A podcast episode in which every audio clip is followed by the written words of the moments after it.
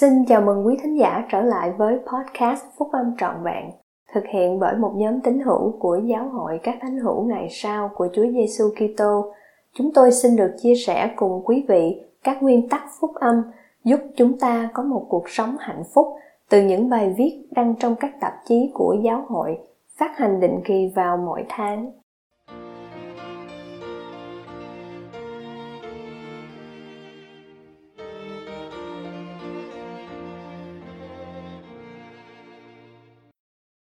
Chính nghĩa cao quý của sự phục hồi, bài viết của Chủ tịch M. Russell Ballard, quyền Chủ tịch nhóm túc số 12 vị sứ đồ trong tạp chí Cổ vũ sức mạnh của giới trẻ, phát hành tháng 1 năm 2021.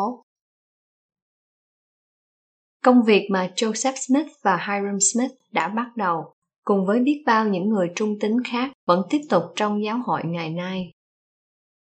Khi Joseph Smith đi vào rừng để cầu nguyện, ông trông thấy một khải tượng kỳ diệu, ngày nay được gọi là khải tượng thứ nhất. Trong khải tượng này, đấng cứu rỗi đã phán với Joseph rằng các tội lỗi của ông được tha thứ. Ngài cũng trả lời câu hỏi của Joseph và nói rằng không có giáo hội nào vào thời điểm đó được Thượng Đế thừa nhận là giáo hội và vương quốc của Ngài. Joseph nhớ lại, cũng vào lúc đó, tôi đã nhận được một lời hứa rằng sự trọn vẹn của phúc âm sẽ được biểu lộ cho tôi trong tương lai. Sau khải tượng vinh quang này, Joseph bước ra khỏi khu rừng thiên liêng để bắt đầu chuẩn bị cho mình trở thành một vị tiên tri của Thượng Đế.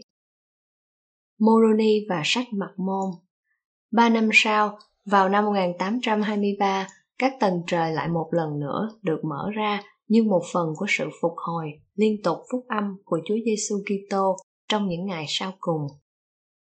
Một thiên sứ tên là Moroni đã hiện đến với ông và nói rằng Thượng Đế có một công việc giao cho ông thực hiện và rằng có một quyển sách đã được chôn giấu, được ghi khắc trên những bản khắc bằng vàng có chứa đựng phúc âm trọn vẹn vĩnh viễn. Xin xem Joseph Smith lịch sử, chương 1 câu 33 đến câu 34. Cuối cùng Joseph đã nhận được phiên dịch và xuất bản biên sử cổ xưa đó, ngày nay được gọi là sách mặt môn. Các anh em trung tính Hiram, anh trai của Joseph, luôn là người hỗ trợ liên tục. Trong suốt cuộc đời của họ, Joseph và Hiram đã cùng nhau đối mặt với những sự ngược đãi và các đám đông khủng bố. Ví dụ, họ đã mòn mỏi trong những điều kiện tồi tệ nhất trong ngục thất Liberty ở Missouri suốt 5 tháng trời trong mùa đông lạnh giá vào năm 1838 đến năm 1839. Khi đối mặt với sự ngược đãi, Hiram đã thể hiện đức tin vào những lời hứa của Chúa, bao gồm việc đảm bảo có thể thoát khỏi những kẻ thù của ông nếu ông muốn. Vào tháng 6 năm 1844, Hiram đối mặt trước sự lựa chọn giữa việc sống hoặc hy sinh mạng sống của mình để tôn vinh Thượng Đế và để đóng ấn chính ngôn của mình bằng chính máu mình. Bên cạnh người em trai yêu dấu của ông là Joseph, xin xem giáo lý và giao ước tiết 136 câu 39. Một tuần trước khi họ bị sát hại một cách tàn nhẫn, Joseph nói với Hiram hãy đón gia đình ông và rời đi. Tôi vẫn còn cảm thấy rất xúc động khi nhớ lại câu trả lời của Hiram. Joseph, anh không thể bỏ em lại đây được. Vì vậy, Joseph và Hiram đã đi đến Carthage, nơi mà họ đã tuẫn đạo dưới chính nghĩa và danh của Đấng Kitô. Lúc sống họ không bị chia cách và lúc chết họ cũng chẳng bị phân ly. Xin xem giáo lý và giao ước tiết 135, câu 3. Lời kêu gọi hành động Chúng ta nên luôn luôn nhớ về cái giá mà Joseph và Hiram Smith cùng với rất nhiều những người nam, người nữ và trẻ em trung tính khác đã phải trả để thiết lập giáo hội để cho các em và tôi có thể tận hưởng nhiều phước lành và tất cả các lẽ thật được mặc khải cho chúng ta ngày nay. Sự trung tính của họ sẽ không bao giờ bị lãng quên. Trước khi qua đời vào năm 1844, Joseph đã viết một lá thư đầy nhiệt huyết gửi đến các thánh hữu. Lá thư đó là một lời kêu gọi để hành động mà vẫn còn tiếp diễn trong giáo hội ngày nay.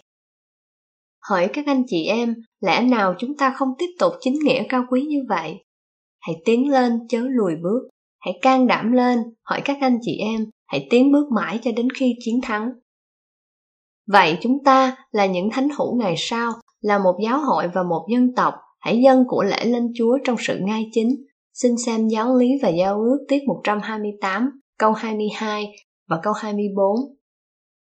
Chúng ta nên luôn luôn ghi nhớ cái giá mà Hiram và Joseph Smith đã trả. Sự trung tín của họ sẽ không bao giờ bị lãng quên.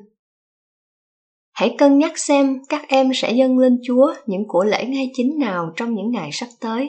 Hãy can đảm lên, hãy chia sẻ điều đó với một người mà các em tin tưởng và quan trọng nhất là hãy dành thời gian để làm điều đó.